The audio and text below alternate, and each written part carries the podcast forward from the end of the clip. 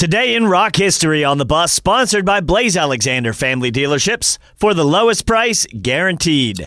Here's a look at today, July 6th in rock history.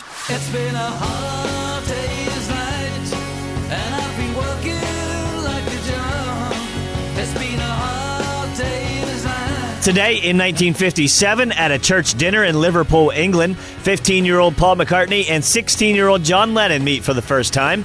Exactly seven years later, in 1964, the film A Hard Day's Night premiered in London.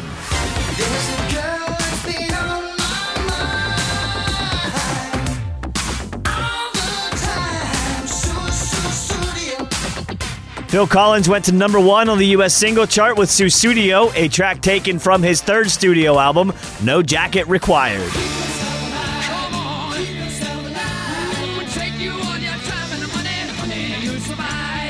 And the first single from Queen came out today in 1973, Keep Yourself Alive. And that's today, July 6th, in rock history.